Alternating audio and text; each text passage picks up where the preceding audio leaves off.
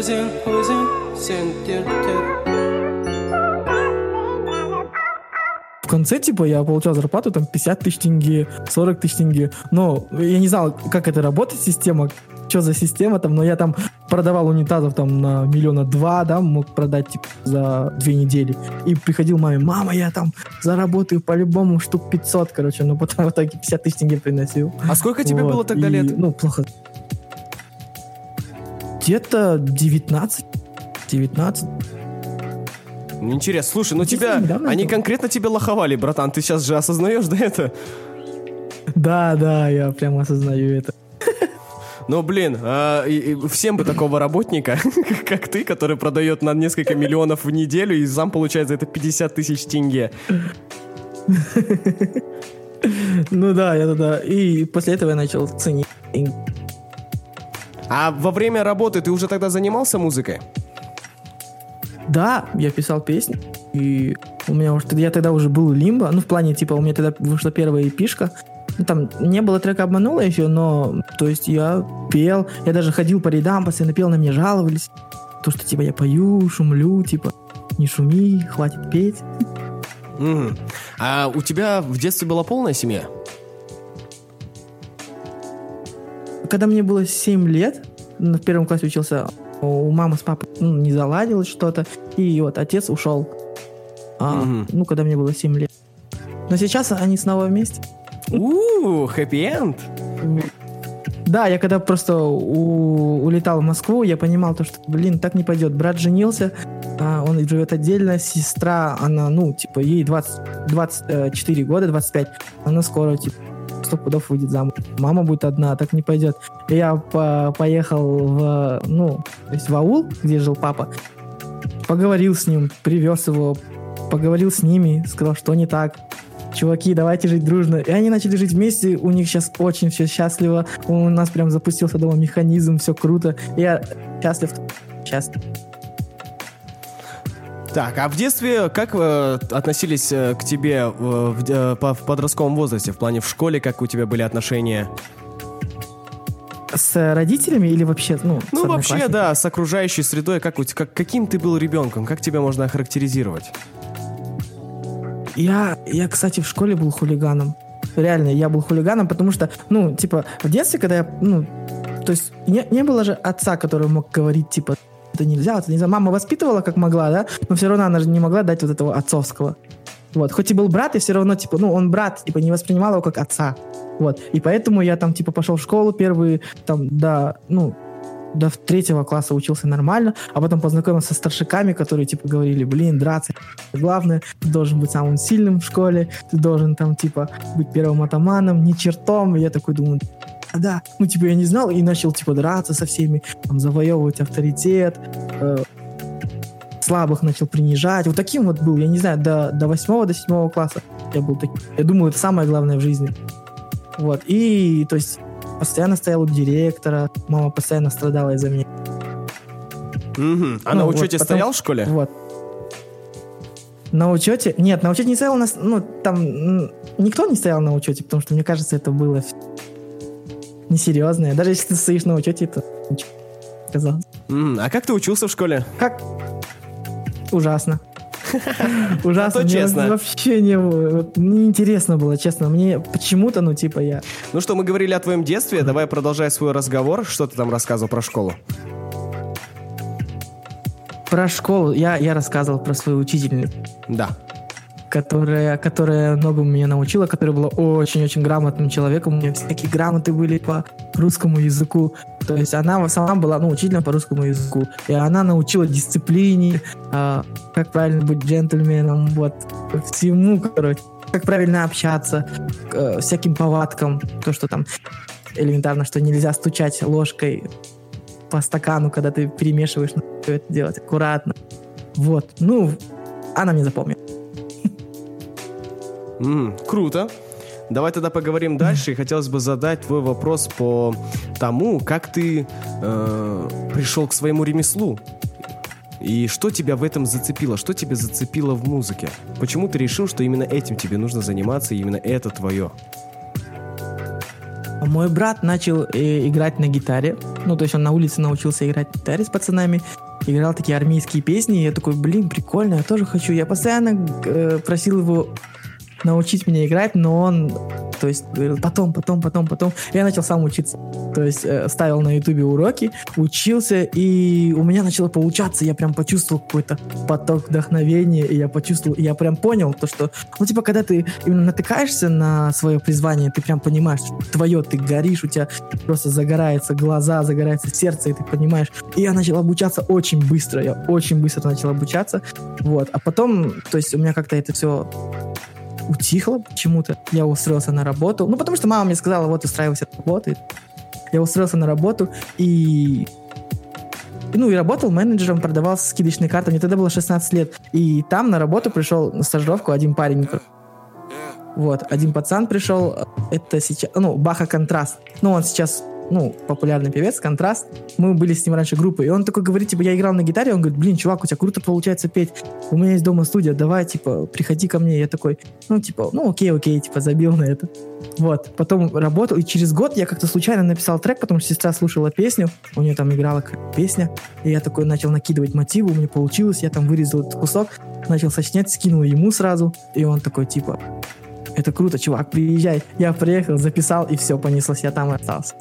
Я начал вот работать, у меня начало получаться, людям начало нравиться. И я понял, что это мое, и был уверен в себе, и был уверен в выборе. А как ты именно подходишь к музыке? Ты занимаешься полностью всем продакшном или делишь какие-то части? Нет, я не пишу продакшн, я именно... Есть человек, битмейкер, да, который, типа, круто это все делает. И я просто сижу с ним рядом и говорю, типа, бро, я хочу такую гармонию, бро, я хочу вот это. То есть продюсирую, можно сказать, ну, практически, ну, можно 60% я сам.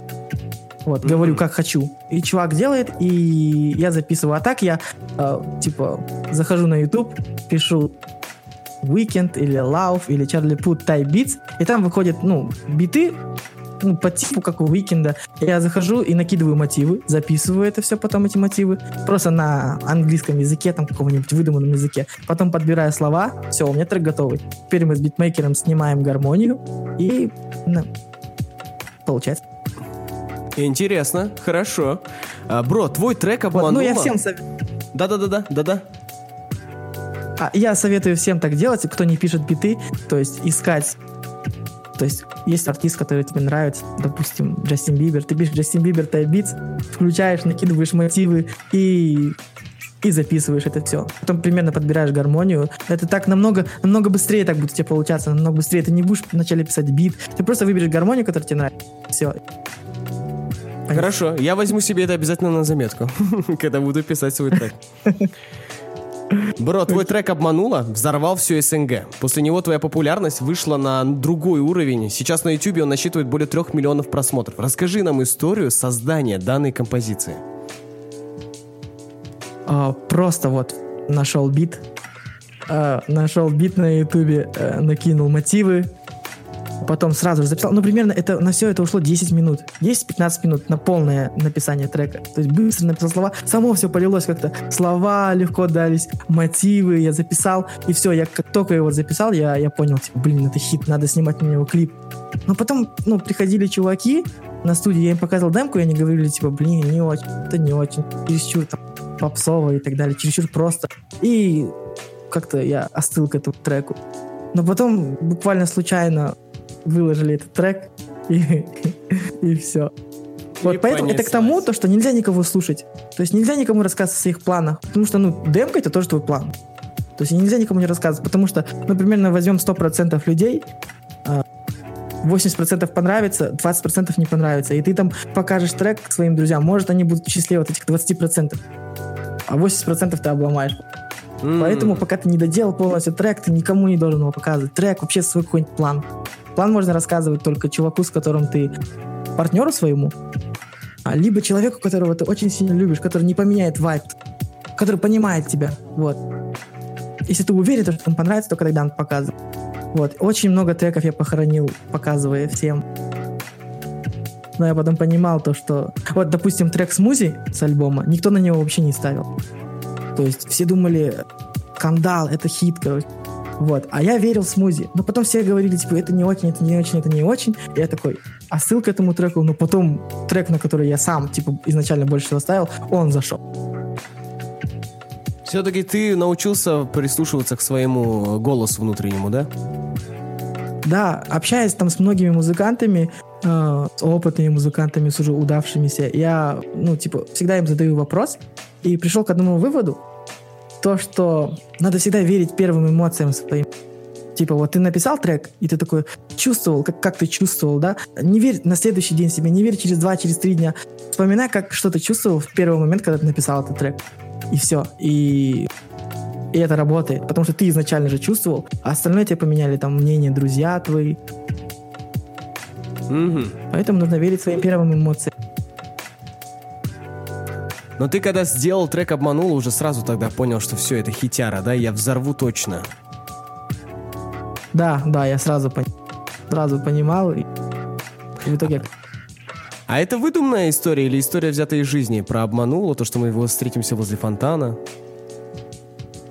Это историю рассказал друг, то, что он пришел там, ну, что у него не получилось там встретиться с девушкой, а остальное я сам выдумывал. Фонтан я сам выдумывал. Просто вдохновился, чувак рассказал мне это. О, прикольная история, она обманулась, и все, и написал трек об этом. Вот, mm-hmm. История выдуманная. Интересно. Но эмоции не выдуманы. Эмоции настоящие.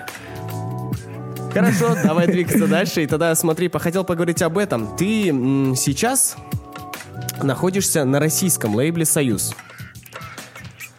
Нет? Уже не «Союз», да, уже «Believe».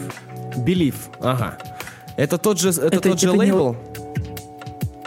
Это не лейбл, это, скорее всего, они как дистрибьюторы. Окей. То есть компания, которая выпускает треки. Вот после того, как твой трек «Обманула» взорвал, сколько лейблов предлагало тебе сотрудничество? Блин, ну, из крупных это примерно... Все крупные, примерно, 6-7. Все предлагали деньги, поэтому было очень тяжело выбрать, очень тяжело определиться. Но «Союз» оказались очень крутыми, которые сделали все правильно, которые поверили в меня изначально. Потом просто то есть у нас дальше не получилось «Союзом», потому что я просто решил двигаться сам, самостоятельно. Самостоятельно, если ты хочешь двигаться, то это «Believe». Они дают тебе личный кабинет, и ты сам отгружаешь треки, когда хочешь, вкладываешь. Сам следишь за своими деньгами, там сколько тебе за стрим капнуло. Интересная площадка. А как много людей сейчас, наших артистов, пользуются ею? Если это, я думаю, это не секрет, но весь Озен через Believe, Блэк Стар, Газ Гольдер, Рифмы и Панчи. Все, практически все. Сам «Союз», по-моему, через Believe. Интересно. Ты, решил работать без посредников сам напрямую. Да, потому что немножко, когда вот ты на лейбле или где-то, на каком-то лейбле, то это немножко загоняет психологически в рамки. Ты понимаешь, что ты не кузнец своего творчества. Как-то так. Все равно у меня какие-то загоны такие были. Я подумал, лучше самому на перспективе. И как ты ощущаешь себя теперь без поддержки лейбла? Тебе так гораздо легче? Да, психологически намного легче. Че хочу, то я делаю. На какие интервью хочу, на такие хожу. Где считаю, что не хочу, не иду. Когда хочу, трек выкладываю. Сам строю, то есть контент-план сам строю. Я хочу первый трек вот этот. Я хочу вот это, я хочу эпишку или альбом. Это дает тебе какую-то свободу. А в творчестве свобода — это самое-самое главное. И хотелось бы узнать также про твою коллабу последнюю со Скрипом. Чья это была инициатива? Эта инициатива была, скорее всего, общая. Я просто пришел, с ним познакомились. Все рассказывают про него, что он так осторожней с ним, он такой злой человек, своеобразный. Он очень классный, очень мудрый. И я к нему пришел, когда, я думал, сейчас будет такое, пошлет или что-нибудь такое будет, я боялся. А на самом деле я зашел, он такой, салам алейкум. Это вот так все было, и у меня сразу все стереотипы разбились. Это нифигово. Вот. И потом, типа, я просто показывал ему демки свои, и он такой, о, прикольно, и сразу начал накидывать, сразу накидал, ну, он очень творческий человек, поэтому у него как-то сразу накидал, и просто ему понравилось, он попросил дорожки, я сразу ему кинул. И за сколько вы написали эту работу? Он написал бит, ну, за минут 20. Нет, вообще сама идея, это была минут 5. За 5 уже бит был как бы готов, но подкручивал он остальное. Все, остальное время он просто подкручивал там какие-то моменты, но идея сама, она прям моментально была. Типа он даже ни на секунду не останавливался, он просто вот брал, так кнопку нажимал, это уже офигенно звучит. Просто одну кнопку нажимает там на где-нибудь там какой-нибудь синт, нажмет, все, это уже офигенно. И он вообще не останавливался. То есть я, когда пишу, я такой раз остановлюсь, о, нет, этот мотив не очень, поменяю его, блин, здесь не очень спел. А у него не было такого, он просто вот сидел и как будто вот он знал, что делать. Хотя он не знал, что делать. Или знал. А это было больше как дружеская коллаборация или прям это какой-то проект совместный? Да, скорее всего, это дружеская коллаборация. То есть скрипу за это копейка не упадет? Это имею в виду? Нет, это все, конечно, по правам поделено, справедливо. Вот, но изначально, я думал, не было. Я думаю, у Адиля не было в планах, типа, о, вот это. Просто это как по-творчески было прикольно, ему понравилось, он сделал. Ему наоборот, типа, не особо понравился бит, который был там изначально. Он говорит, блин, очень пластмассовый бит, давай, вот, и сделал не пластмассовый. Классно, классно. Как тебе вообще это движуха? Как тебе вообще московская движуха? Как у тебя эта жизнь? Как тебе жизнь? Ты уже попал в эту диаспору казахскую? Да, ну, типа я долгое время жил прям рядом с музыкой 6-200. Поэтому я как только переехал, мне это помогло освоиться в Москве. Когда ты пишешь с Адилем, это немножко дает тебе уверенность, когда ты понимаешь, что вот, братан здесь... Это немножко дает себе уверенности и все. А потом, типа, я ходил на всякие тусы, где были российские артисты, и, в принципе, все такие дружелюбные, все такие классные. Они не стесняются подходить и говорить тебе, типа, о, чувак, вот. И так и происходит.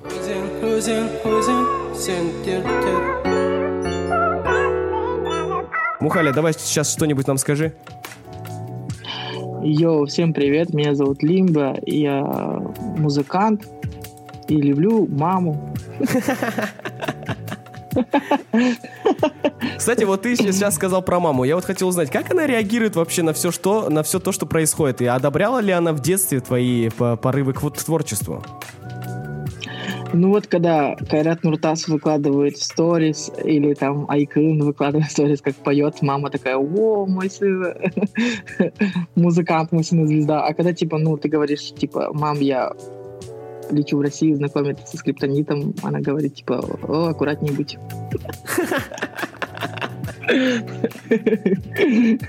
Вообще у скрипа, я так понял, у большинства сложилось мнение, что это какой-то очень серьезный, строгий человек, к которому очень трудно подойти. Да, ошибаются, ну типа люди ошибаются, потому что ну, у него образ такой, наверное, такого строгого такого. А есть какая-нибудь смешная серьезного история с мамой, на ее реакцию на твое творчество? Смешная реакция. Ну, я не знаю, вспомнили сейчас смешную реакцию, но, типа, просто мама такая, типа, когда я выпустил трек «Обманула», там было слово «промежность», и мама такая зашла и говорит, я тебе говорила, учи русский язык, читай книжки, типа, что за промежность? Ну, она долго ругала меня за это, типа, и что такое, Мухаля, ты капец, типа, что за промежность? Я не знаю, уже знаешь, бро, типа, есть другая версия. Этой версии «Обманула» с промежностью, ее уже нету. Есть, она заменена, то есть погрешностью. Там слово «погрешность». Но все равно, когда я где-то на радио, и там все равно они задают вопрос, почему промежность? Откуда они узнают это? Ну, просто один раз, наверное, ворвалось, просто им это в голову, и они не смогли это забыть, и везде ее используют как уже хэштег, наверное. Да, они еще это, типа, как каверзный вопрос мне задают, типа, кстати, вот промежность, типа, они думают, что я сейчас сломаюсь здесь, а я, типа, знаю уже ответ на него. Не, бро, от меня таких вопросов можешь не ожидать. Мне тебя ни на что не нужно выводить. Я знаю, кто ты такой и что ты за человек. Мне больше хочется рассказать слушателям, чтобы они узнали больше эксклюзива какого-то интересного от тебя. Можешь поделиться с нами что какими-нибудь будущими проектами? Что нас от тебя ждать? В общем, выходит эпишка. Она уже готова. Полностью спродюсировал МД. То есть МД просто, он очень крутой музыкант. Просто он своим продакшеном вывел мою музыку на новый уровень. Я вообще посмотрел на музыку под другим углом, когда познакомился с МД. Вот. И там, знаешь, музыка с таким французским вайбом. И вообще в целом там такой инструменталы французские. И вообще в целом такой французский вайб. И альбом будет называться... с любовью из Парижа, либо он будет называться, либо полночь в Париже. И, так. И это все будет подкреплено клипами. Вот. Поэтому ждите эпишку. Такую, она будет немножко сладкая. Это не яд. То есть не альбом яд, там не будет агрессивной музыки. Там все про любовь, все про хорошие чувства, про вдохновение. А когда нам его ждать? Вот это обсуждается. Давай, не говори точную дату, но можно скоро его уже ожидать, да? Да, конечно, вот в ближайшие месяцы 2. А клипы... Сколько будет клипов? Ну, не на каждый же трек, да? Не, на каждый. Это будет одна история. То есть... Are you fucking kidding me? Я это, кстати, мы придумали. Это до того, как у Weeknd вышел альбом, и там 4 клипа, и все связаны. То есть я до этого это придумал. Ну, то есть мы до этого подвязали это, думали, так и будет. Вот, а потом Weeknd выходит, и всех уже достали мои отсылки к Weeknd, то, что я вдохновляюсь Weeknd. Но это было, типа, заранее придумано. Ну, не будем делать так вид, как будто Weeknd придумал это. Есть еще и много других артистов, которые делали это еще до этого, за 20 лет назад. Да. Так что здесь ничего такого байтерского нет. Конечно, все. Вот мы сейчас с тобой решили это. Получается, будет такая некая короткометражка, да, можно так сказать? Да. Будет а кто тебе все снимал? Короткометражка и трек. Еще мы это не снимали. Уже думал, уже выбрал себе какой-нибудь режиссера, команду? Конечно. Один! Интересно, откуда я это знаю? Откуда у меня эта информация? Идеи уже есть. Идеи уже для клипов есть. Мы уже сайты обсудили. Бро, а какие коллабы тебя интересуют? Вот с кем бы ты хотел бы записать? Может, кто-нибудь с нашего шоу-бизнеса или вообще, в принципе, с СНГ? Я бы хотел бы записать с Монеточкой. Мне интересно было бы послушать, то есть понять ее звучание и посмотреть на себя, как я буду звучать с ней, с Монеточкой. Такая панковская аудитория. Хочу посмотреть, типа, как я к панковской аудитории. Залетит ли моя музыка? Нет. Хотела бы сделать с Дорном, потому что он вообще родитель R&B музыки в России. Он вообще показал России, что такое R&B музыка. Вот. В принципе, наверное, все. С Тимати не хотел бы? Пока все. Нет. Не, вот касательно Монеточки и Ивана Дорна, ты уже с ними имеешь какой-то контакт? Там, типа, вы уже общаетесь или это только пока наметки?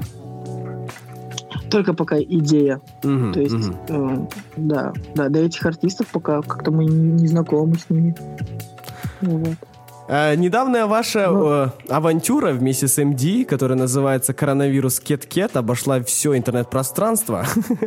Наверное, каждый его уже напевал, и каждый вайнер у себя в сторис или замутил какой-нибудь вайн на эту тему. Как пришла эта идея? И вообще расскажи нам историю создания участия этой в авантюре. Мы просто с Мадишкой сидели что-то дома, нам было скучно, и мы смотрим сторис Осии, и Осия сделала, кавер, приняла челлендж, и такой коронавирус, и мы начали, и нам очень стало забавно сделать тоже, то есть принять челлендж. Вот, но мы не ожидали такого, что это прям вот облетит интернет, мы думали, пару артистов подхватит, там Абдер, Дарик и там остальные, вот, но это прям вот сильно очень стрельнуло, и сейчас люди до сих пор в сторис пишут, там, коронавирус, нет, коронавирус, кет-кет-кет. Вот, прикольно, я не знаю, как это... Норм ли это? типа, вот забавляться этим. Потому что некоторые хейтили, писали, типа, там люди умирают, а вы так весело относитесь к этому всему. И какое-то такое непонятное ощущение было от этого всего. Ну, люди всегда будут находиться те, кто найдет даже в чем-то приятном, хорошем что-то плохое. Сейчас время диванных критиков, пандемия, понимаешь, они прям сейчас просто во всю силу, они все сейчас сидят дома, и все сейчас диванные критики. У всех сейчас есть время на критику. Так потом этот чувак, который, типа, ну, Марат Омаров, который сделал коронавирус кит-кит-кит, он хотел еще один челлендж какой-то. И он такой: чуваки, давайте еще один челлендж. Мы такие: нет! Кишерос, ага. С нас достаточно. Мы немножко побаловались, и нам хватит. Нам музыку делать надо, да? Да вообще по сторисам и по твоим, как ты ведете Инстаграм, можно заметить, что вы очень много времени проводите с МД в Москве. Ты в конце пропал. Можно заметить по вашим сторисам то, что вы очень много проводите время вместе. Чем вы занимаетесь? Типа, как вы тусите? И я имею в виду до карантина. Как вы проводили время? Как выглядела ваша пятница? Ну у нас была суббота, которую мы назвали с Манишкой «Чумовая суббота». И мы целую неделю сидели дома, работали.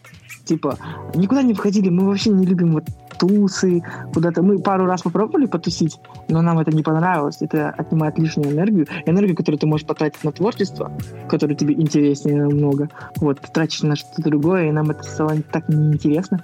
И мы начали работать дома по очереди, потому что у нас один комп, один мейн, Мадишкин, и мы, то есть, по очереди работаем там. А в субботу мы выкатывали в город, кушали, одевались красиво. Прям вот каждый раз что-то новое одевались, прям и брали каршеринг, я, Камалдин и Мади мы выкатывали. И просто целый день проводили в городе. Какую тачку брали? Ну-ка говори, признавайтесь, какую тачку брали? Мы любили BMW. Я не помню, какая, но она такая...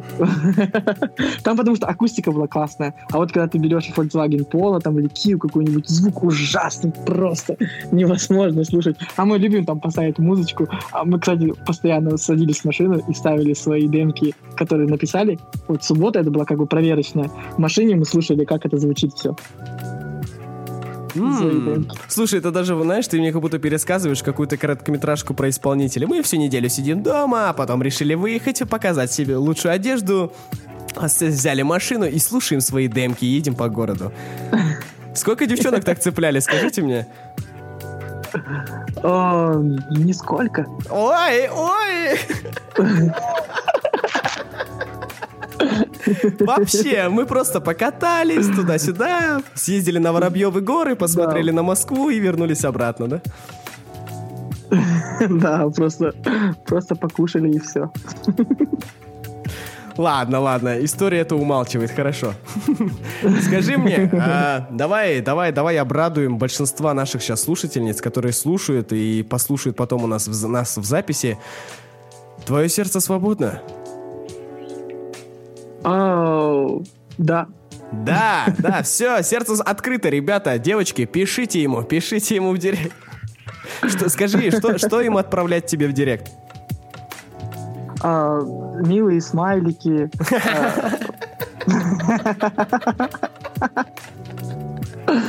В основном все отправляют милые смайлики. Мне там говорят, какой ты милый. То есть я не могу похвастаться своим дайректом, то, что там мне девушки отправляют голые фотки. Мне это и не нужно.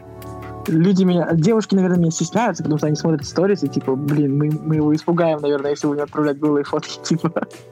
А скажи, испугался бы, честно?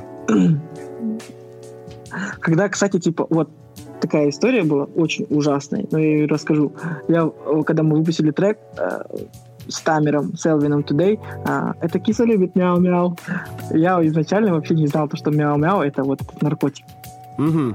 Вот, я не знал. И я просто, типа, записал этот...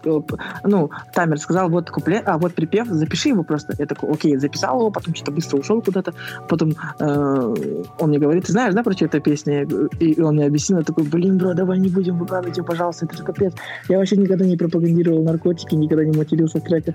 И он говорит, он мне сказал, типа, нет, мы там высмеиваем, потому что там есть строчки, там, киса не ест 3 дня, там, типа, киса, не делай, не делай. Ну, типа, мы высмеиваем, типа, девушку и говорим, так плохо, типа, и ничего, это типа, хорошо, что ли, от того, что ты любишь мяу-мяу. И как трек этот вышел, мне в Дарик девушки начали отправлять, то есть, фотки, где они, видео, где они, вот, употребляют наркоту и говорили, гоу с нами, гоу с нами. Ё-моё, серьезно? Вот.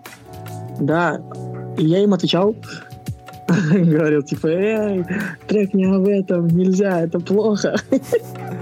Я сейчас скину этот скрин твоим родителям, не было так? Вот. Слушай, блин, а какие еще самые трешовые сообщения тебе приходили в директ?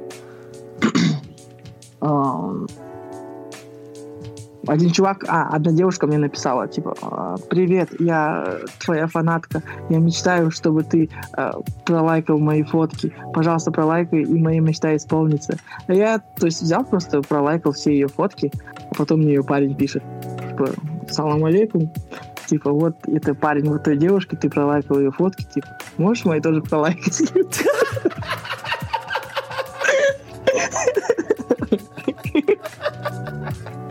Самое смешное, если, прикинь, это два его аккаунта. Просто это фейк был, девчонки. Просто себе активность поднимает. Да, один чувак еще мне пишет, блин, бро, типа, я вот еду сейчас с Тараза в Шымкент в поезде, и мне нужен баланс, позвонить маме. Закинь мне, пожалуйста, 500 тенге на баланс, и я, типа, отправлю тебе их обратно. Если не хочешь, я могу ее на благотворительность отдать 500 тенге. Я там ответил, говорю, чувак, да, типа, ничего страшного, ты что, 1000 тенге отправил? Он такой, говорю, вот, типа, и Мадишке говорю, типа, вот, отправил. Мадишка говорит, да это, типа, шарлатаны, мне все так пишут, ты запарил, типа, всеми верить. Я говорю, нет, бро, типа, так и есть. Типа, ну, я поверил ему, я хочу сделать добро, я поверил. Он такой, ну, окей. Всем так будешь отправлять, обанкротиться. Я такой, да нет, я буду делать добро. И вот через 15 минут Монетки пишет, типа, братан, я еду там с Актау в Уральск. Отправь, пожалуйста, мне 1000 тенге. Тот же самый человек, да? Да, да. Он даже аккаунты не менял, тупица. Он с одного и того же аккаунта писал. Может, ошибаюсь, может, это был не Мадишка, но кто-то вот из артистов, который рядом со мной двигается все время, типа. Окей, окей. Вот. Бро, как обстоят дела, по твоему мнению, у нас сейчас в нашем казахском шоу-бизнесе? Как тебе вообще эта движуха, что сейчас очень много стало казахоязычных исполнителей? Мне интересно, есть ли у тебя желание что-нибудь исполнить на казахском языке? Всегда было. Ну и сейчас есть. Я просто хочу поработать над своим акцентом. Я очень стесняюсь своего акцента, который есть именно на казахском языке. Потому что я в детстве... Я переехал в Ожет. Ожет — это, ну, такой, типа, микрорайон. Он находится за барахолкой. Ну, там в основном живет казахскоязычное население. Вот. И там все в моем дворе разговаривали на казахском. И мне приходилось разговаривать на казахском, учиться на казахском. А до этого вообще не знал казахский. Учился в русскоязычной школе все время, типа, жил в городе. А тут переехал туда, короче. И... Ну, у меня были друзья, которые разговаривают только на казахском. И я учился, и я думал, что научился. И что-то в городе как-то я решил заговорить на казахском с девчонками, и они засмеялись надо мной, над моим акцентом. И после этого у меня вот в голове вот это сидит. Я очень комплексую своего казахского. Ну, слушай, бро, я думаю, не нужно так сильно акцентировать на это внимание, потому что, когда ты вспомни сам себя, когда ты видишь там американца, который говорит на русском языке, и ты его понимаешь, ты же рад вообще любому слову, которое он говорит. Ну да, конечно. Типа... Ну типа... Да, говори. Ну, видишь, я с Казахстана, и поэтому для меня немножко это стыдно. Я понимаю, это что для меня это стыдно. Вот, кстати, минусы того, когда человек плохо учится в школе, вот это потом ему мешает. Угу. Ты не собирался идти... Школа нужна. Ты не собирался идти, кстати, в универ, да? Вообще даже не планировал, сразу решил пойти и работать.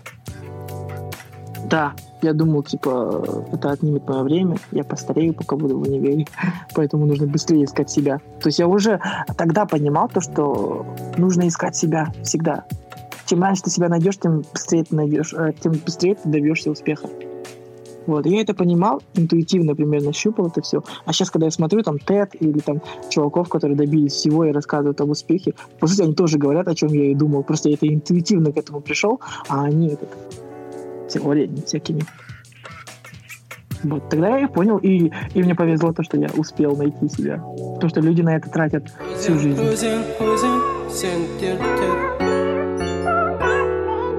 Бро, ты по национальности уйгур, да?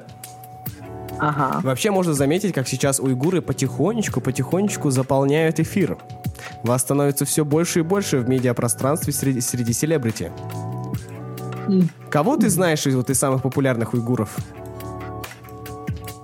Из самых популярных уйгуров я знаю Мурата Насырова. Вот. Кого еще я знаю? Лагман. Давай я тебе помогу. Мишанов. Да, ну это следующий был Мишанов у меня, потом Иманбек. Кстати, Иманбек уйгур. Иманбек. Вот. Но икона уйгурской музыки, гордость, Мурат Насыров. Легенда. А вот. С чем это связано? Кстати, у меня есть... Еще раз я не услышал. С чем это связано? Ну, просто это чувак, который то есть делал офигенную музыку и прорвался в России. То есть его здесь знают. Типа, я здесь говорю, типа, кто по национальности, когда меня спрашивают, я говорю, я уйгур. Они говорят, а что за эта нация? Я говорю, знаешь Мурата Насырова? Они такие, да, конечно, вот он уйгур. Они говорят, все. Вот. И смотри, у меня есть история связана с Муратом Насыровым. Хочешь услышать? Конечно хочу. Короче, смотри. Я написал один трек, который называется «Классно». Он потом вышел фитом с Дильназ Ахмадиевой. Я написал трек, и мы с Бахой Контрастом сидели на студии, и он такой говорит, типа, чувак, очень похоже на Мурата Насырова. Назови в честь него, ну, типа, в уважении к нему, назови каким-нибудь его треком. Этот трек, я такой, давай, типа. И написал Мурат Насыров в дискографии. Смотрю треки, и там отдельная вкладка «Хиты». Захожу в «Хиты», и там «Обманула». То есть у него есть хит «Обманула». Я зашел и смотрю, это реггетон. Такой же BPM, как у меня. И гармония такая же. То есть моя «Обманула» идеально ложится под его «Обманула». Да ладно? И... Да, я тогда офигел. Потом я такой, успокоился, думаю, совпадение. Потом я смотрю, через какое-то время у Назима в стори с днем рождения легенда. Это Мурат Насыров. А в этот день у меня день рождения тоже. Серьезно? Да, я думаю, что-то здесь не то. Пишу Мурат Насыров в Гугле и начал изучать его, то есть биографию. И смотрю, он 96-го года, он 69-го года, я 96-го года. Но это такая натянутая, но все равно. Дальше я читаю, и там написано Мурат Насыров в 2095 году подписывает свой первый контракт с Союзом, со студией «Союз». А я тоже свой первый контракт написал со студией «Союз». Интересно. Потом, и очень много дальше совпадений, но самое офигеть, какое совпадение было, вот когда Esquire связались с нами и говорят, чуваки, давайте, типа, сделайте трек. То есть у нас есть рубрика «Караоке», и вы должны перепевать старые хиты. И мы такие, давай, Мурат Насыров, я это ты. Предложили ему, и такие, окей, мы уже сняли с Esquire. Вот я это ты, Мурат Насыров, меня одели как Мурата Насырова, там сделали такой же образ. И все. Потом я решил посмотреть клип «Я это ты, Мурат Насыров». Пишу «Я это ты, Мурат Насыров», смотрю клип, и здесь в середине клипа где-то он снимался, это где-то там в Турции или в Америке где-то он снимал клип. И он на остановке сидит, встает, и там сзади написано Esquire. То есть совершенно случайно. Просто это случайность. Там был Esquire, типа. Блять. А потом мне звонит чувак, вот это было на днях, звонит чувак, So Loud, это он в Booking Machine был, то есть с Оксимироном. Он мне звонит, говорит, чувак, типа, кстати, общаемся. Он говорит, чувак, у меня есть знакомый, если тебе нужно быть саксофоном в треках, а мне, кстати, нужен саксофон в треках, в треке саксофон. Он говорит, саксофон нужен будет или пианинка нужна будет, говори, я с чуваком тебя познакомлю, он сын Мурата Насырова. Серьезно? Да, я такой, чувак, конечно, давай. Мы должны были на днях встретиться с его сыном, но вот из-за коронавируса мы не смогли встретиться. Но мы встретимся, я обязательно в свою новую эпишку попрошу его, чтобы он записал мне саксофон, и это будет очень круто. Слушай, ну то, что ты заметил вот такие знаки судьбы, это говорит о том, что ты верующий человек, да? Да, я верующий человек, практикующий мусульманин. Вот, и поэтому знаки для меня это очень важно.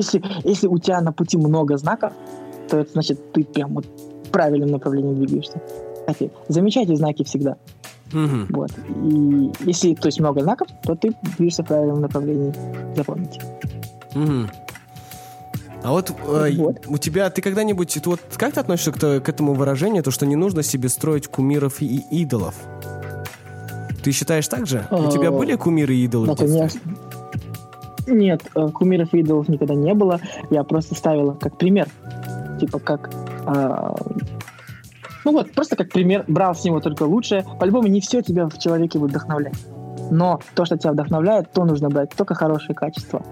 Вот нельзя, потому что ты ставишь, когда ты ставишь себе кумира, ты ставишь себе потолок какой-то, а ты должен его, то есть перегнать, перепрыгнуть его должен, стать лучше.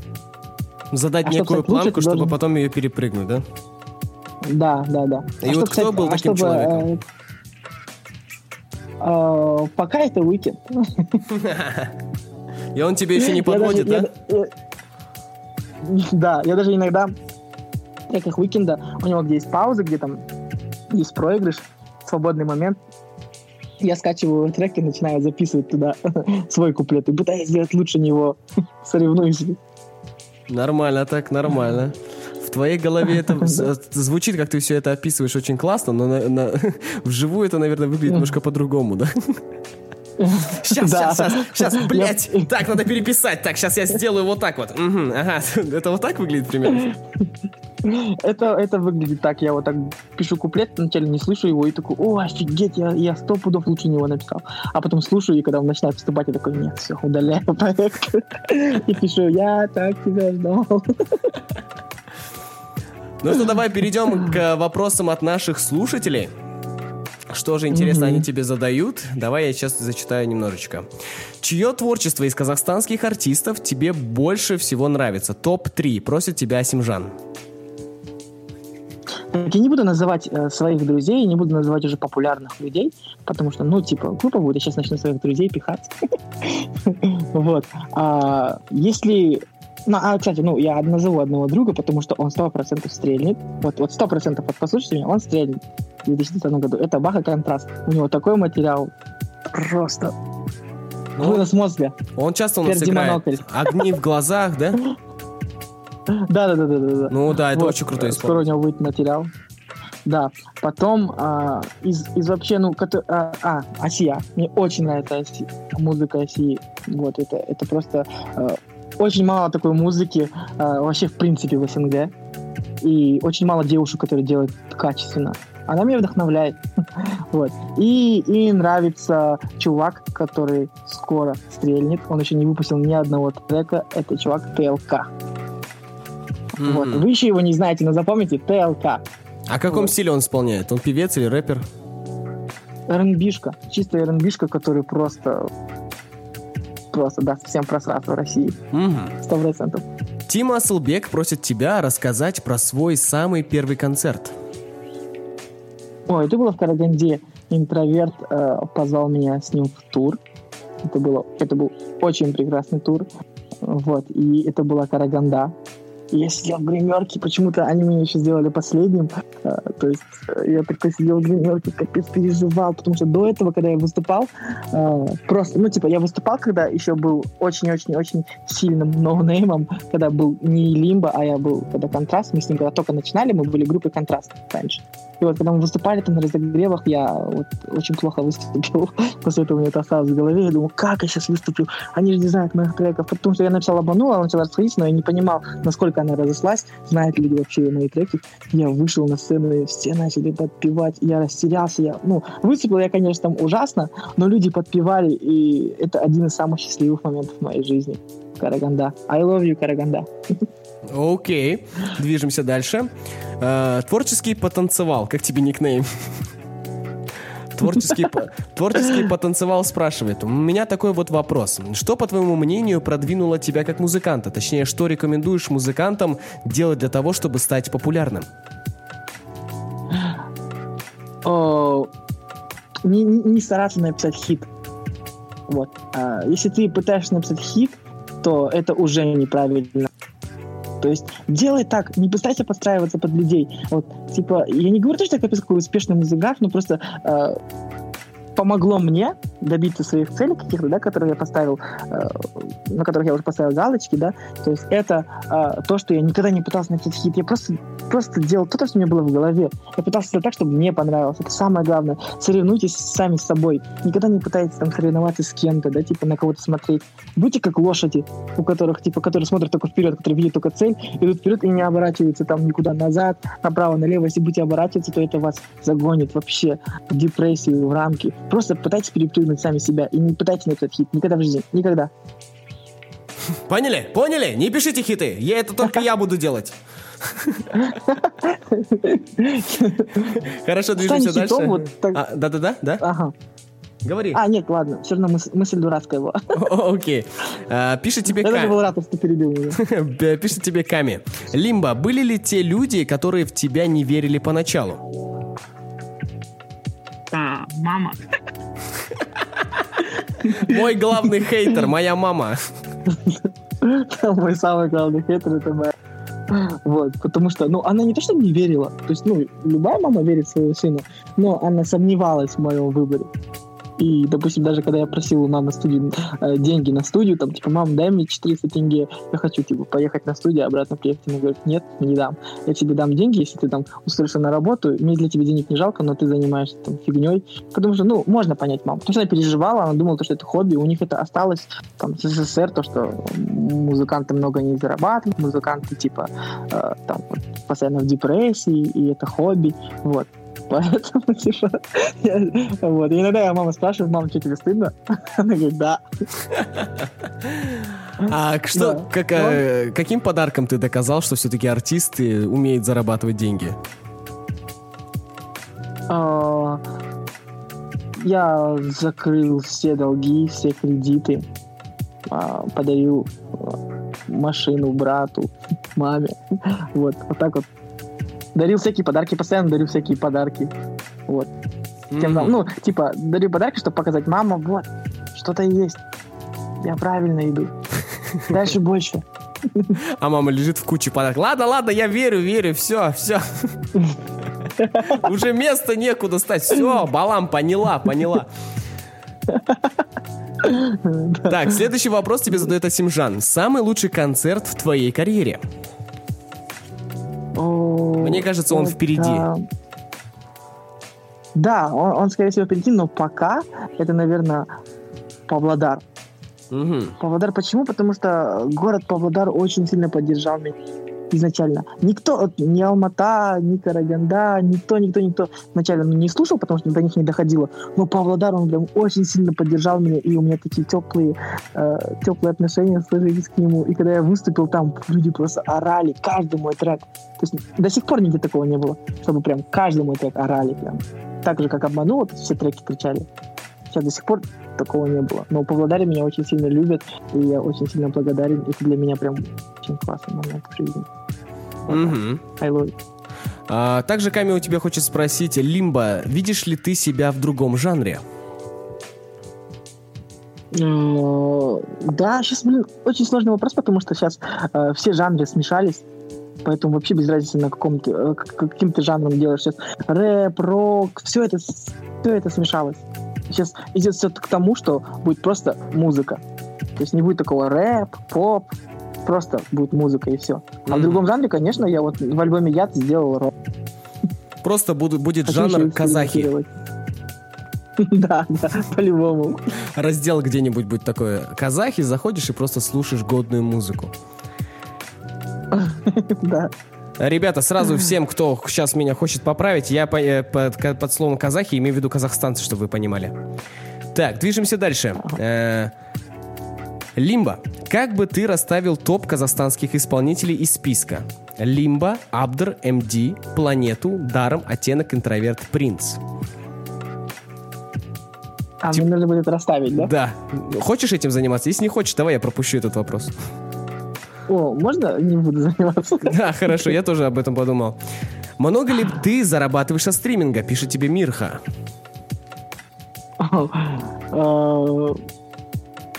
Да. Все, спасибо за ответ. Это был самый лучший ответ в мире. Так, следующий вопрос. Больше, чем с концертов. Больше, чем с концертов. Серьезно?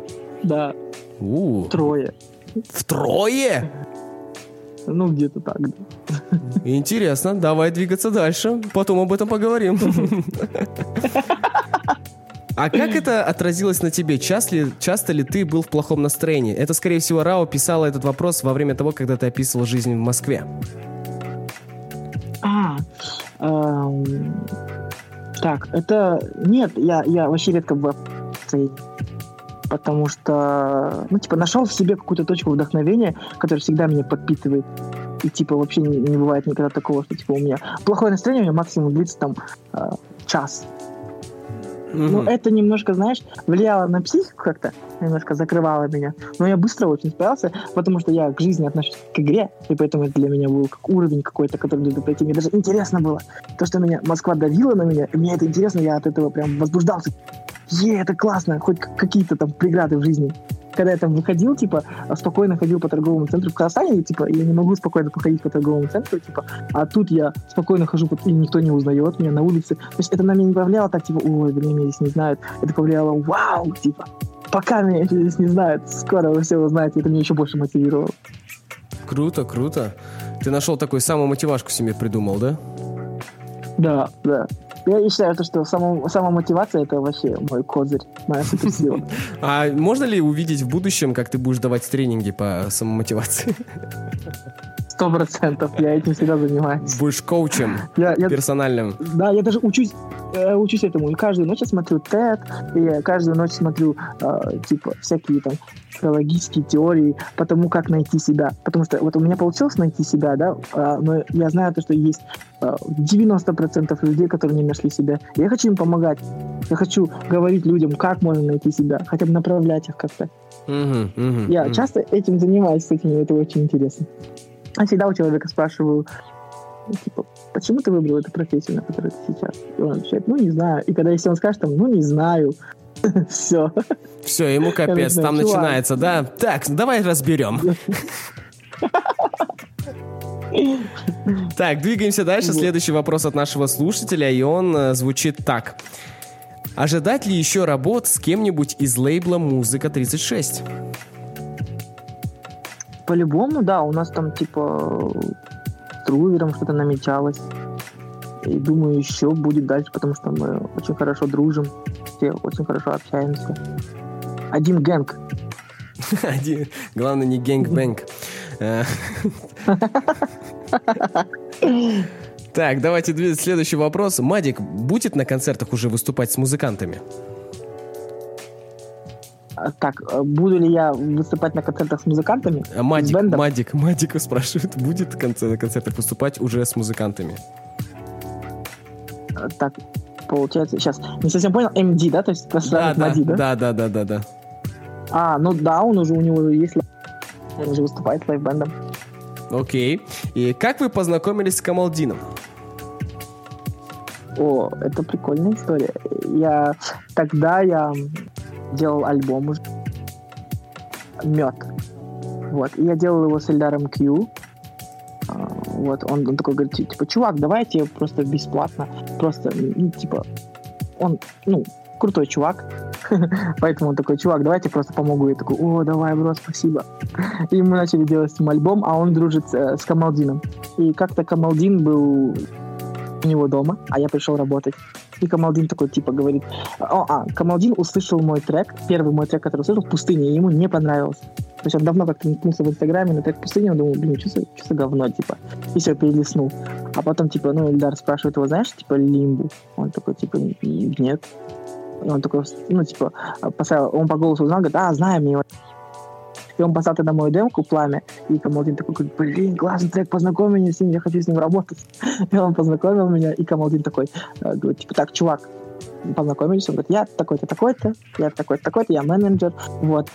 Я хотел посмотреть твою статистику и хотел показать тебе то, что ты работаешь неправильно. Смотри, заходит статистика, а он до этого не смотрел ВКонтакте. А я сам не знал, чему смотреть статистикой. Он заходит на статистику и такой, кто ты? Типа, почему? Что за статистика? Что за цифры?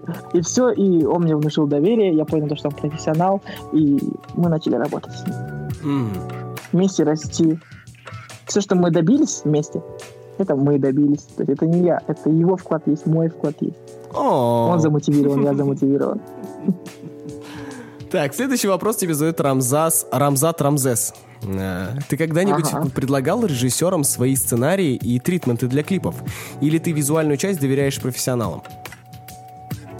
В основном так и происходит, да. Я просто там, типа, допустим, некоторые клипы, которые мы сняли, то есть практически вместе разгоняли. Но в основном Айзе предлагает идею, и я такой, о, прикольно, доверяю Айзе. То есть в основном ты доверяешь, да? Ну, иногда бывают же, наверное, какие-то мысли, да. Блин, хочу вот так снять этот клип. Да. Синие фиалки, вот, допустим. Такое. Синие фиалки... Вот я, кстати, не помню, я это недавно хотел вспомнить. Это мы вместе придумали идею или Айза? По-моему, все-таки Айза. Я им показал референс клипа одного. Я такой, о, я примерно такую картинку хочу. Он такой, все, понял. Придумал еще лучше. Бро, вы же на карантин в Москве вышли уже как только третий, да, четвертый день? Да. Угу. Ну, уже почти прошла неделя. Что-нибудь новое для себя открыл?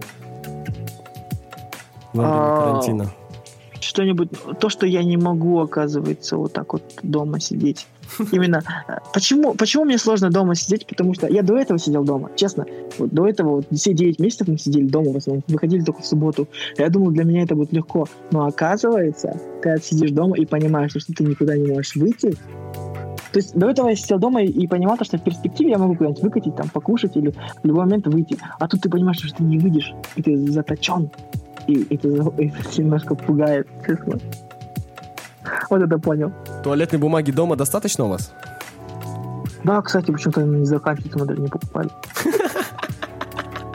Типа, а откуда она берется, если вы ее не покупали? Вам потом кто-то порыжит? Если не будет туалетной бумаги, это никак не повлияет на нас, потому что... Я мусульманин, мы подмываемся, да? Да. Да. Я заметил вообще эту тенденцию, то, что можно вообще не париться вам в этом плане. Да, потому что там Туна говорит о том, что очищайте. А ты читаешь намаз? Сейчас у меня практика пошатнулась, но я пытаюсь вернуться, но не так легко вернуться в религию. Я сейчас читаю утренние намазы. А я 7 лет до этого читал беспрерывно, пятикратно. Ну вот как это все появилось, как все начало там получаться. У меня пошатнулась практика. Вот. Но я пытаюсь вернуться, камбэкнуться. Это нелегко, но у меня сейчас появилось время. И как раз таки я сейчас возвращаюсь.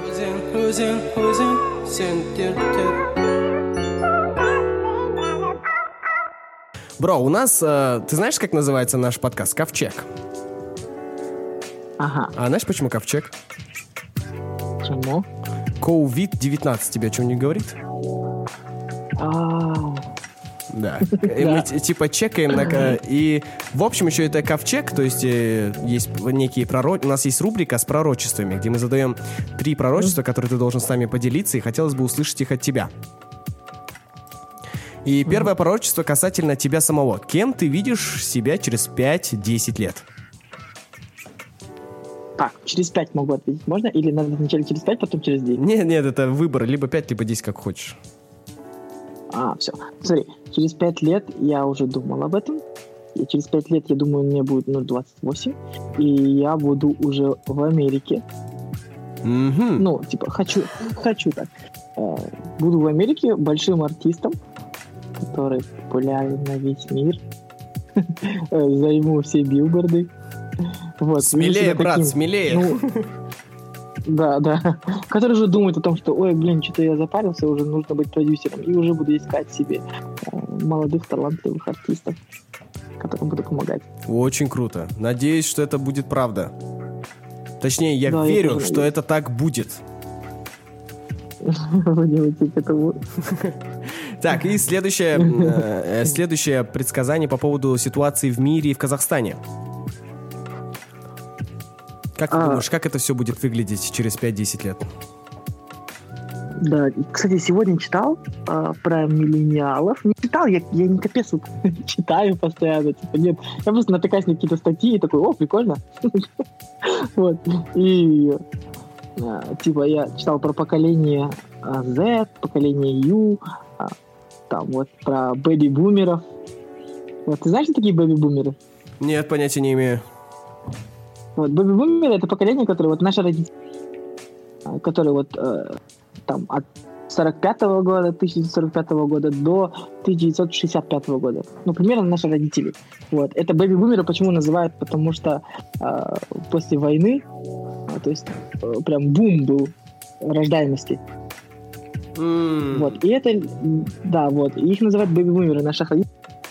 Они еще в том поколении остались, которые разочарованы в ценностях, и вот у них свои какие-то моральные устои, они немножко радикальные, вот эти бэби-бумеры. И мы миллениалы. Мы миллениалы, но есть еще будущее поколение, это поколение с 2000 по 2015, это поколение Z. Вот. И есть поколение Альфа, это вот с 2015. Mm-hmm. У них уже будет искусственный интеллект. То есть они уже... Вот у нас же упрощенная жизнь.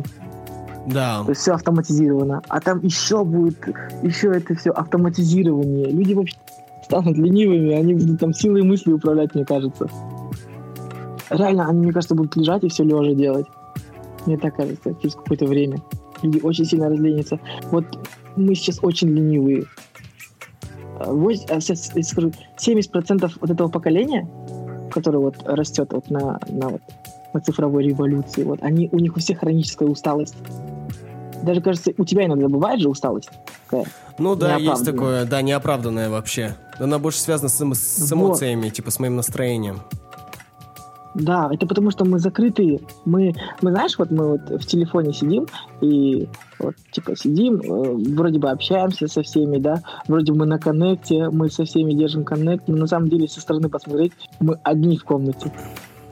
Да. Одни в комнате сидим одни, и мы пялимся какую-то маленькую пластмасску и типа со всем миром. Но на самом деле мы живем в обмане.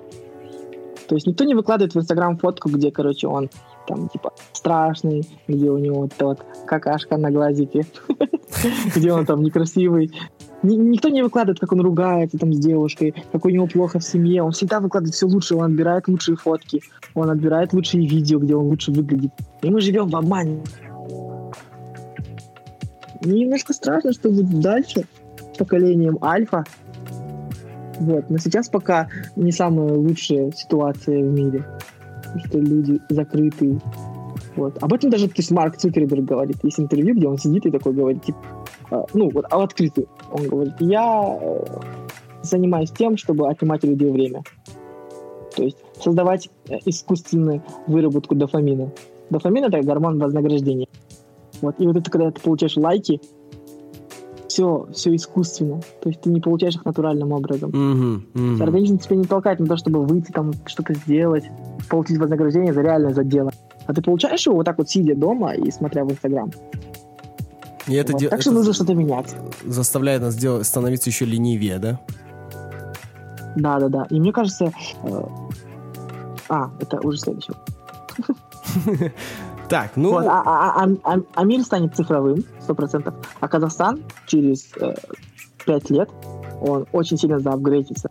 Потому что уже именно я вижу в музыке и в творчестве мы очень сильно лидируем. То есть в кругах, допустим, типа, вот когда ты, ну, вот я же в Москве сейчас, и когда заходишь в магазин, все думают, о, чурка, типа. Да, вот так думают реально. А когда ты в элите двигаешься, все думают, о, это казах, вау, это же казах. Нас считают гениями все. То есть, даже если ты по какую-нибудь фигню поставишь, да, какую-нибудь демку, да, фиговую, они скажут, вау, это гениально. Они так относятся. И ты себя очень круто чувствуешь. в кругах, которые знают, что такие казахи. Раньше было «А, казахи», а сейчас «А, казахи», да? Да, да. Нас сейчас очень вообще по-другому воспринимают. Это очень круто, это очень вдохновляет. Круто. А вот последнее пророчество касательно коронавируса. Как ты думаешь, как долго будет вообще идти эта ситуация? Мне кажется, еще она продлится. Ну, типа, она, мне кажется, закончится в середине лета. Ну, именно станет лучше. Потому что я, кстати, недавно наткнулся на пост, и там реально, типа, почему никто не говорит о хороших новостях о коронавирусе? То, что там, типа, в Китае уже нету этой эпидемии, то, что там практически все вылечились, о том, что уже там нашли антитела. То есть уже, ну, типа, по сути, там хорошие новости нас не осведомляют о хороших. Я мальчишке сказал, почему так? Он говорит, скорее всего, они не осведомляют нас о хороших новостях, чтобы, типа, люди не думали, типа, все хорошо, все, будем выходить на улицу. Ну да, в этом есть смысл. Да, но мне кажется, она летом закончится, но мне кажется, это очень хорошо встряхнет. Это, как, знаешь, обновление будет. Перезагрузка. Да, перезагрузка. Людей это встряхнет, некоторых там поставят на ноги. Вот. Кто-то разбогатеет, кто-то разбеднеет. Но в целом, не бывает же зла в чистом виде. Не бывает. Она все там перетекает в хорошее. И когда-то зло, по-любому добро побеждает, и когда-то это зло обернется в хорошее. И будет только лучше с этого. Ну, я надеюсь. Твои слова, да богу в уши. Слушай, я захотел задать один тебе вопрос еще. Вот помимо музыки, есть ли у тебя другие увлечения? Может, ты там любитель киберспорта? Или каким-нибудь спортом, занимаешься? Или, может, каким-нибудь художеством еще, творческое направление? Ведь талантливый человек, он талантлив во всем. В чем еще может проявляться твое творчество? Так, я люблю играть в доту и в фифу. Это очень много отнимало раньше моего времени, пока я не понял то, что это отнимает мое время. Вот, а я сам не замечал. Типа, я очень люблю доту, и, то есть, типа... Ну, я не прям хорошо играю в доту, но я очень люблю и фифу. Но когда я начинаю доту играть, то есть это было... Я играл ее 2 года, и потом, когда понял, типа, блин, это отнимает мое время, я завязал с ней. И вот, вроде, типа, не играл, потом вышла, обманула и так далее. Переехал в Москву. В Москве сижу, что-то типа с другом общаемся, и он говорит, что давай в доту зайдем. Я такой, давай, давно не играл. Зашел и начал играть каждый день. И вот, и мальчишка такой сидит со стороны, смотрит на меня, такой, типа, неделю посмотрел, 2 недели, а потом говорит, бро, а тебе не кажется то, что ты меньше стал работать? Я такой, типа, да, вроде нет, дальше играю. Он такой говорит, типа, раньше у тебя был открыт Кубейс, а не дота. Я такой, типа, да завязывай, типа, я и на это время нахожу. И он такой, ну ладно, окей, ушел. Я такой, блин, в натуре. Такой, сорян, чуваки, дальше без меня. И я удалил доту. Сейчас вообще не играешь? Вот. Сейчас вообще не играю, в фифу иногда играю, в фифу и в UFC. Вот, а так сейчас увлекаюсь, почему-то увлекся психологией, это мое хобби. Я увлекаюсь этим и изучаю. А что смотришь в ютубчике? Что смотрю на Ютубе? Да. Я могу зайти в свои сейчас рекомендации. И ты, наверное, сколько я смотрю. Вот у меня там Хасан Алия, Мухаммед Али. Потом «Помоги народу», день. Потом всякие вот «Развод с женой», подкасты, «Как я выучил английский». Короче, в основном у меня психология. В основном я смотрю психологию, юмористические всякие проекты. Какие?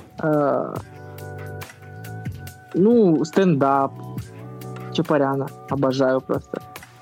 Ну, что было дальше, всякие... Вот. Всякие обзоры на фильмы смотрю. Соколов очень крутой обзоры на фильмы. Хотел бы когда-нибудь сам пойти на ЧБД в виде гостя? Да, очень хотел бы. Как ты думаешь, ты бы смог там усидеть? На самом деле, я очень самоироничный человек. Мне кажется, мне бы изи было бы это. Да, потому что я бы сам угорал бы над тем, что надо мной угорает. Я люблю это. Вот. Ну, скорее всего, неинтересный выпуск получился бы со мной, мне кажется. Да ладно, завязывай. Ну, потому что, типа, у меня не особо такой бэкграунд. Хотя, да, я соглашусь, у тебя нету, да, зашкваров, за которые можно было отцепляться и что-нибудь вытаскивать из тебя. Да, и типа, там они будут шутить, я буду смеяться там. Вот, поэтому... Ну, я хотел бы. А с МДшкой не готовите ни какую-нибудь EP-шку вместе, может, совместную, или, может, альбом? Никогда не задумывались об этом? Просто вы все время проводите вместе. Ну, мы сделали уже все, что хотели сделать. Мы сделали, думаю, в дальнейшем это придумаем. Вот, но можно сказать то, что вот эта EP-шка, которая выйдет, она выйдет совместно с МД, потому что он спродюсировал ее. Это как Метробумин, когда продюсирует. Окей. Бро, есть ли вещи, которые ты, может быть, хотел сказать молодому поколению? Вот ты как человек, тебе... сколько, 23 сейчас? 20, а нет, тебе 20, да. 23, да? Да. Есть ли у тебя... Вот ты уже человек, которому 23 года, он уже добился какой-то популярности, и уже за его спиной есть уже такие дела, которые не каждый может похвастаться. Есть ли у тебя совет молодому поколению, который ты бы хотел, чтобы он услышал, этот 16-летний парень, и прислушался к твоим словам? Да, есть. Начать искать себя. То есть прям вот сразу начать искать себя, потому что 16 лет у тебя еще есть время пойти в правильное направление для себя. Вот, потому что, в основном, как я сказал, 90% людей страдают тем, что они делают эффективную работу, которую не нужно делать. И если они найдут себя вовремя, то у них будет счастливая жизнь.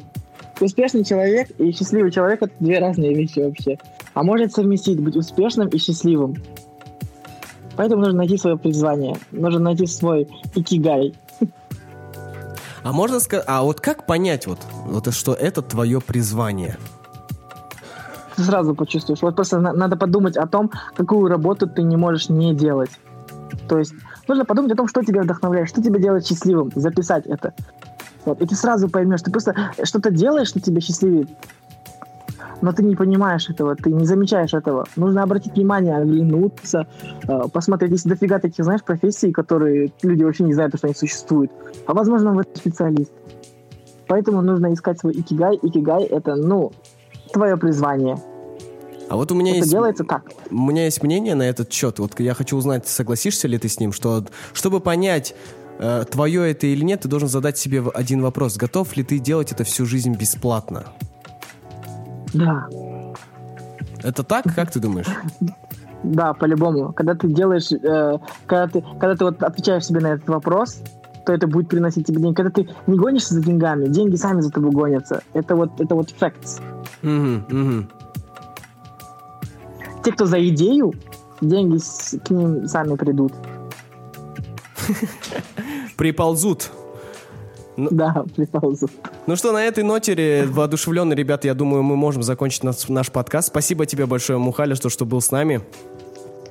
Спасибо, очень круто было. Пока всем. Напоминаю, ребята, что у нас в гостях сегодня был The Limba. Если у вас есть какие-то вопросы к нему или были, то я думаю, вы все сможете получить на них ответы в нашей записи, потому что все, ребята, это записывается и выкладывается на Apple Podcast, в которых, ребята, мы находимся в топе. Поэтому поддержите нас, слушайте все подкасты. Если вы их еще не слушаете, бегом идите с залпом. Времени у вас сейчас очень много. Если, ребята, вы не знаете, куда писать вопросы, и вы все интервью не понимали, что происходит, заходите к нам в сторис, свайпайте вверх, ребята, оказывайте нас в телеграм-чате, потому что такие подкасты у нас, ребята, проводятся каждый день. Также, помимо этого, у нас идут игры утренние, ребята, в которые мы играем каждый день и разыгрываем 10 треков, возможность поставить свои 10 треков в нашем эфире. Мухаля, спасибо тебе большое, можешь попрощаться со всеми. Всем пока, спасибо, кто был с нами. И дай, пожалуйста, небольшую рецензию нашему подкасту. Как тебе вообще вся эта движуха? Очень классно, я, не чувствовал, я вообще не был напряжен. Обычно я на интервью или где-то там, вот типа на радио, я очень напряжен, я боюсь и как-то скован. А здесь я прям как будто общался. Как будто позвонил другу и просто общался с ним. Это очень классно. Спасибо, бро. Спасибо, что назвал меня другом. Я подписался на тебя в Инстаграме. Ладно, друзья, мы заканчиваем. Я тоже подписался. Мы заканчиваем на этом наш эфир. Спасибо, ребята, большое. Увидимся, услышимся и обнюхаемся обязательно, ребята. Это был Акжол Кокс. Вчера, сегодня и завтра. Будьте с нами всегда на волне. Это Озен Стрим. Будь в потоке.